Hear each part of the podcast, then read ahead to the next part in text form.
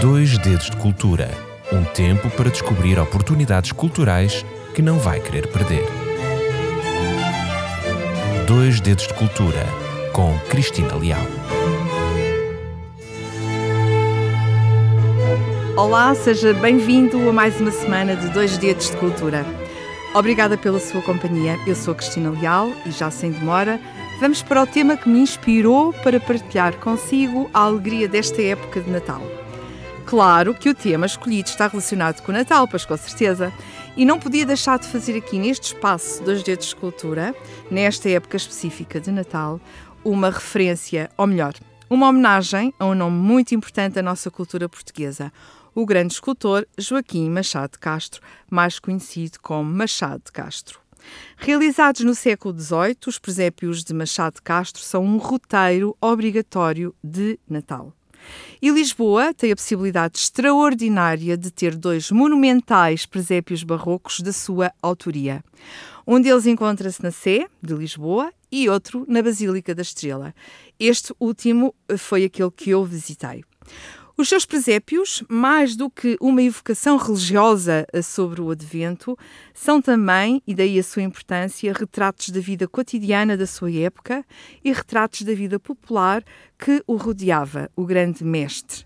E desta forma, ele não se limita à tradicional cena do menino Jesus, deitado nas palhinhas, com o seu pai e sua mãe, os pastores. Não, ele vai muito além disso. Existem imensas representações dignas de serem observadas.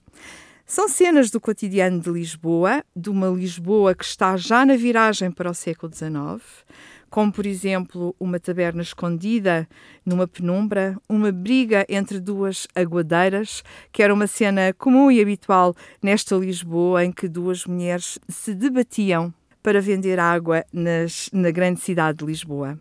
Olhando com atenção, também me apercebi de um cego, um cego com um instrumento musical, também uma mulher a amamentar uma criança. E o que é interessante é que todas estas imagens são de uma intensa expressão e com um detalhe muito pormenorizado. Parece mesmo que as imagens estão vivas e que estão a conviver entre si.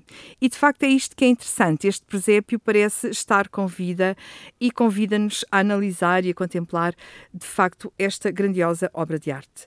Eu fiquei espantada com a beleza, com as características das imagens e, sobretudo, enquanto uh, pessoa que sou cristã desde criança e conhecedora da Bíblia, a forma como algumas passagens bíblicas são retratadas nesta bela obra de arte.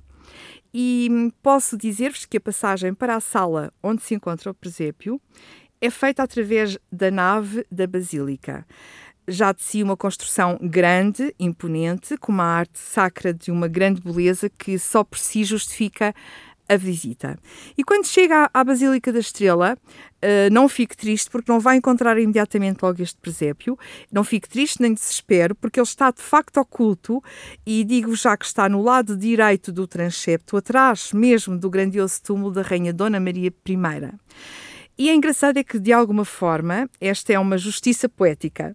A rainha aqui sepultada foi a mesma que encomendou este presépio no século XVIII ao mestre e quase que ali naquele túmulo parece que o guarda só para si. Então vai contornar o túmulo pela direita e vai entrar numa passagem estreitinha e quase assim dissuadora, mas continua e vai chegar à sala do presépio. Ou melhor, ao presépio sala. Este presépio é de facto monumental e foi um dos primeiros uh, a ser construídos e o primeiro com detalhe uh, de, da adoração dos Reis Magos. É algo que eu já vou explicar um pouquinho mais à frente, por isso não saia daqui e aguarde por esta explicação. Habitualmente, todos os presépios uh, têm a presença os past dos pastores. Aliás, esta é uma característica da tradição portuguesa: os pastores estarem à frente junto do menino Jesus. Então, aqui o escultor vai fazer uma homenagem à soberana, à rainha Dona Maria, e vai incluir na representação um grandioso e exótico cortejo liderado pelos três reis magos, Gaspar, Melchior e Baltazar. E como todas as centenas de figuras presentes, ela, esta, estas imagens vão enquadrar a ação principal que está centrada na manjedoura, onde deitado numas palhinhas se encontra o menino Jesus. E este facto acontece apenas por por uma razão, porque este presépio foi encomendado pela Rainha Dona Maria e a Basílica da Estrela nasce de facto de uma promessa da Rainha Dona Maria que esperava ficar grávida e ter um sucessor.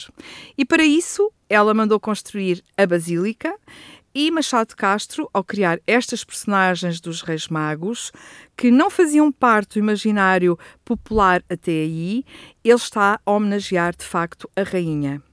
Por outro lado, ele vai colocar a rainha neste presépio de uma forma muito subtil e chama sua atenção para esse facto. A rainha não está presente fisicamente, mas ela está presente na figura de um anjo que está ajoelhado junto ao menino, e o que é interessante é que este mesmo anjo reproduz um anjo que está num baixo relevo à entrada da Basílica da Estrela e que é o anjo tutelar da família. Desta forma, Machado Castro faz uma homenagem à figura da rainha que lhe encomendou o trabalho. É possível já agora também eh, perceber que na Basílica da Estrela, além deste presépio, existem inúmeras obras barrocas deste, uh, deste nosso artista. E o que poderei dizer mais desta belíssima obra? Ela está protegida por aquilo que nós podemos dizer uh, um grande armário envidraçado, e ele próprio, diga-se de passagem, por si já é uma excelente e uma bela obra de arte uh, e está de forma a que possa proteger o, o, o, presépio, naturalmente. Este presépio demorou cerca de 5 anos a ser realizado. A maior parte das peças foi feita pelos ajudantes de Machado de Castro, ficando ele responsável pelas peças mais importantes e com os detalhes mais pormenorizados. Uh, o presépio mede cerca de 5 metros de largura, 4 de altura e mais de 3 metros de profundidade. Lá dentro, sobre uma estrutura de madeira, coberta de musgo, estende-se um grande palco imenso com mais de, imaginem, 400 figuras.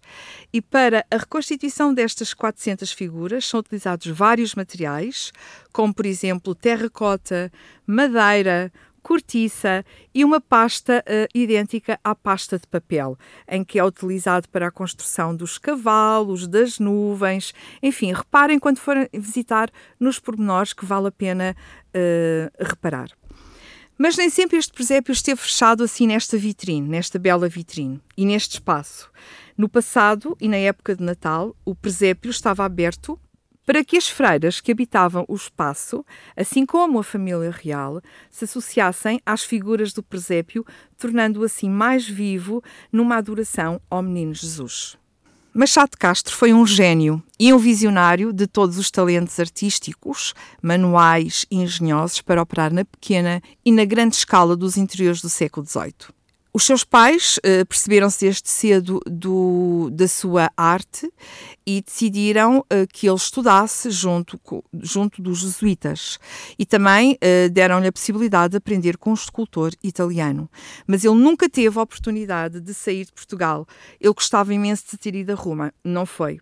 Já agora, Machado Castro é o mesmo escultor da estátua equestre do rei Dom José I, que com certeza já admirou na Praça do Comércio, como do baldaquino do altar-mor de São Vicente de Fora. A partir da inauguração da estátua do rei Dom José, em 1775, este escultor ampliou a rede de clientes e o seu nome ficou ligado às principais obras da capital, situadas entre o final do século XVIII e as primeiras décadas do século XIX. Foi um escultor régio desde 1782 e um líder de um laboratório de escultura onde se implementou uma metodologia inovadora de aprendizagem e prática artística. Machado Castro concebeu então programas de escultura da Basílica da Estrela, do Palácio da Ajuda e deixou ainda produção relevante no antigo convento da Nossa Senhora da Luz de Arroios, também no Mosteiro de São Vicente de Fora, na sede de Lisboa e também na antiga Real Quinta de Belém, que atualmente é o Palácio Nacional de Belém. Um nome para recordar e uma obra para admirar. Fica ao convite da sua RCS, vá até à Basílica da Estrela, admire este belo presépio e, por que não, descer até ao centro de Lisboa e admirar a bela iluminação de Natal que aí existe. Por hoje despeço-me com carinho e amizade e na próxima semana teremos mais um apontamento relacionado com esta época festiva de Natal. Até lá, uma boa semana e as maiores bênçãos de Deus na sua vida.